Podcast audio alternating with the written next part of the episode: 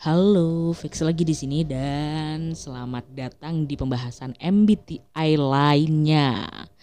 Jadi di episode yang sebelumnya Fix sudah bahas tipe kepribadian MBTI yang uh, yang ekstrovert ya, yang tim ekstrovert ya. Nah, sekarang kita akan bahas yang tim introvert teman-teman. Oke, jadi siapkan siapkan telinga kalian, siapkan memori kalian di otak gitu atau mungkin kalian mau dicatat juga nggak apa-apa. Saya sangat seneng berarti kalian benar-benar menikmati podcast ini. Langsung aja kita akan bahas introvert yang pertama ada ISTJ atau introvert sensing thinking dan judging jadi uh, orang dengan tipe kepribadian ISTJ ini biasanya cenderung pendiam dan serius, namun sangat gigih, bertanggung jawab dan dapat diandalkan. Jadi orang-orang ISTJ ini juga selalu menginginkan ketertiban dan keteraturan di setiap aspek kehidupannya.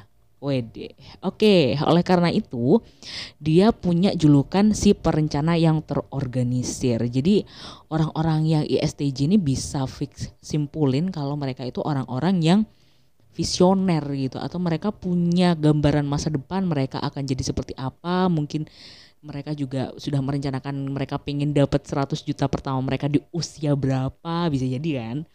Oke, bener gitu nggak teman-teman yang apa yang ISTJ nih ya?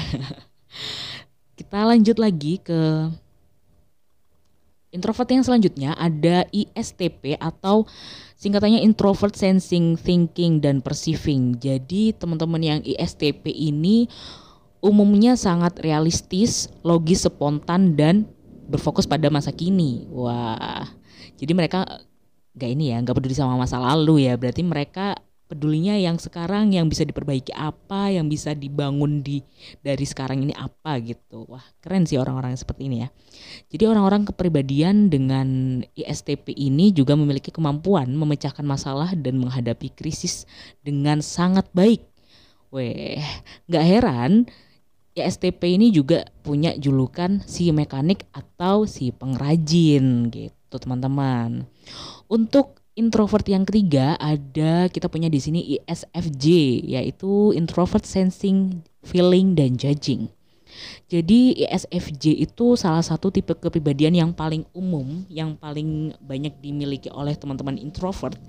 Karena orang dengan kepribadian ISFJ ini biasanya dikenal sebagai pribadi yang penuh perhatian, kehangatan, dan aura positifnya yang bisa membawa ketenangan pada orang-orang di sekitarnya. Nah, karena itu ISFJ itu dijuluki sebagai si pelindung. Jadi kita itu kayak merasa bisa tenang gitu ya. Jadi kalau ada kalau ada ISFJ itu kayak kayaknya kita kita uh, merasa merasa terlindungi gitu, merasa aman gitu meskipun kita ada di kena di tengah krisis gitu mungkin ya. Jadi kalau mungkin kalian lagi ada di tengah krisis terus habis gitu kalian lagi deket sama uh, orang dan kalian merasa aman bisa jadi dia tipe kepribadiannya ISFJ sih. Oke, kita lanjut lagi ke introvert. Yang keempat ada ISFP di sini yaitu singkatannya introvert sensing thinking dan perceiving. Jadi pribadi ISFP ini biasanya orang yang bisa membuat orang lain nyaman, punya kepedulian yang tinggi terhadap orang lain, penuh semangat dan kreatif. Weh, oke, ISFP ini juga uh, sangat berbakat di dunia seni. Wow. Oleh karena itu ia dijuluki sebagai si seniman di antara kepribadian lainnya. Jadi ISFP ini seniman di uh, kepribadi uh, di tes kepribadian MBTI gitu ya, teman-teman ya. Kemudian yang kelima, introvert yang kelima itu ada INFJ. Nah, ini uh, tipe kepribadian saya. Saya terakhir tes itu keluarnya INFJ, teman-teman. INFJ itu introvert, intuitive, feeling dan judging. INFJ atau yang kerap dijuluki sebagai sang penasihat, wow, adalah tipe kepribadian yang paling langka. Pribadi INFJ biasanya sangat sportif, peka terhadap perasaan orang lain, dan suka menolong. Gak hanya itu, ia juga terkenal dengan idealismenya untuk mengubah dunia menjadi tempat yang lebih baik bagi semua orang. Ini tuh kayak anu ya. jujur li setelah baca uh, INFJ yang apa ya arti dari INFJ yang di sini itu kayak beban hidup saya itu kayak bertambah gitu loh. Tambah jadi satu ton gitu di pundak saya. Masa ia mengubah dunia menjadi tempat yang lebih baik? Aduh kayak superhero aja saya ya.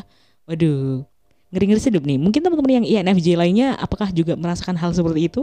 Hmm Oke, kita lanjut aja ke introvert yang keenam ada INFP di sini yaitu introvert intuitive feeling perceiving. Orang dengan tipe kepribadian INFP, eh, INFP itu biasanya idealis, perfeksionis, dan punya jiwa kemanusiaan yang tinggi. Ketika terdapat konflik, pribadi INFP biasanya sangat pandai menjadi mediator untuk menengahi konflik tersebut. Wah, inilah mengapa pribadi INFP dijuluki sebagai si mediator. Wow. Jadi kalau misalkan ada ini ya, apa ada perang gitu, mungkin INFP harus ini nih harus ikut dalam apa kayak mediasinya gitu ya perang antar negara atau gimana tuh atau mungkin orang-orang INFP ini yang masuk di uh, apa ya organisasi PBB gitu nggak sih yang iya kebanyakan kan orang-orang nggak tahu sih ini ini setahu fix aja se se, -se sotak sotaknya fix aja. Kalau misalkan di PBB itu kan mereka uh, isu-isunya itu tentang uh, perdamaian dari apa ya perdamaian antar negara gitu-gitu kan negara negara konflik atau gimana gimana gitu. Pokoknya tentang konflik-konflik itu kayaknya PBB sering turun tangan menurut itu sepengetahuannya fix sih Oke next kita lanjut ke introvert yang ketujuh ada INTJ atau introvert intuitive thinking judging. Jadi INTJ itu umumnya individu yang kreatif dan analitis. Karena itu, oh, karena itu dia uh, pandai banget membuat strategi dan perencanaan. Selain itu, individu INTJ biasanya juga memiliki kemampuan untuk menciptakan berbagai solusi inovatif bagi setiap permasalahan yang ia hadapi. Maka dari itu INTJ eh, ini mendapat julukan si ahli strategi. Wow, keren ya. Berarti orang-orang INTJ itu kalau misalkan ada apa ya, mereka kalau di militer tuh ada istilahnya ini enggak sih? Apa sih Kopassus itu kan? Kopassus enggak sih? Yang yang ini yang apa? Mereka biasanya menyelamatkan uh, tim khusus yang mereka itu menyelamatkan di saat krisis. Misalkan ada bajak laut yang lagi membajak uh, uh, apa kapal dari negara mana gitulah. Biasanya Kopassus nggak sih? Itu sebutannya Kopassus kali ya? Nggak tahu deh ya. Pokoknya ada di militer itu tim khusus yang mereka itu uh, harus punya strategi yang mumpuni untuk bisa menyelamatkan nyawa-nyawa uh, orang-orang yang tidak bersalah, yang terancam gitu, yang menjadi sandra. Nah, Next kita ke introvert yang terakhir finally teman-teman. Ada yang ke-8 introvert yang ke-8 itu singkatannya ada INTP singkatan sing, eh, kepanjangan dari introvert intuitive thinking dan perceiving gitu. Jadi orang dengan kepribadian INTP ini punya julukan si logis atau si pemikir tentu karena ia adalah seorang pemikir yang logis analitis dan punya wawasan lula, lu, lula luas oke namun kepribadian INTP itu biasanya uh, tidak menyukai aturan dan perencanaan. Wow. Tapi dia punya dia pemikir yang logis, analitis dan berwawasan luas. Tapi memang biasanya kalau misalkan orang-orang yang punya pemikiran logis kalau misalkan aturan itu tidak mendukung pemikiran logisnya, dia pasti terabas sih, teman-teman. Sebaliknya ia me lebih memiliki lebih suka memil memiliki banyak pilihan terhadap satu hal gitu. Jadi dia nggak suka nih kalau misalkan apa uh, penyelesaian masalahnya itu semudah itu. Kalau misalkan ada ribet, ada yang ribet, kenapa harus yang mudah? Gitu mungkin ya. canda teman-teman INTP ya, maaf maaf. Itu canda aja. Oke.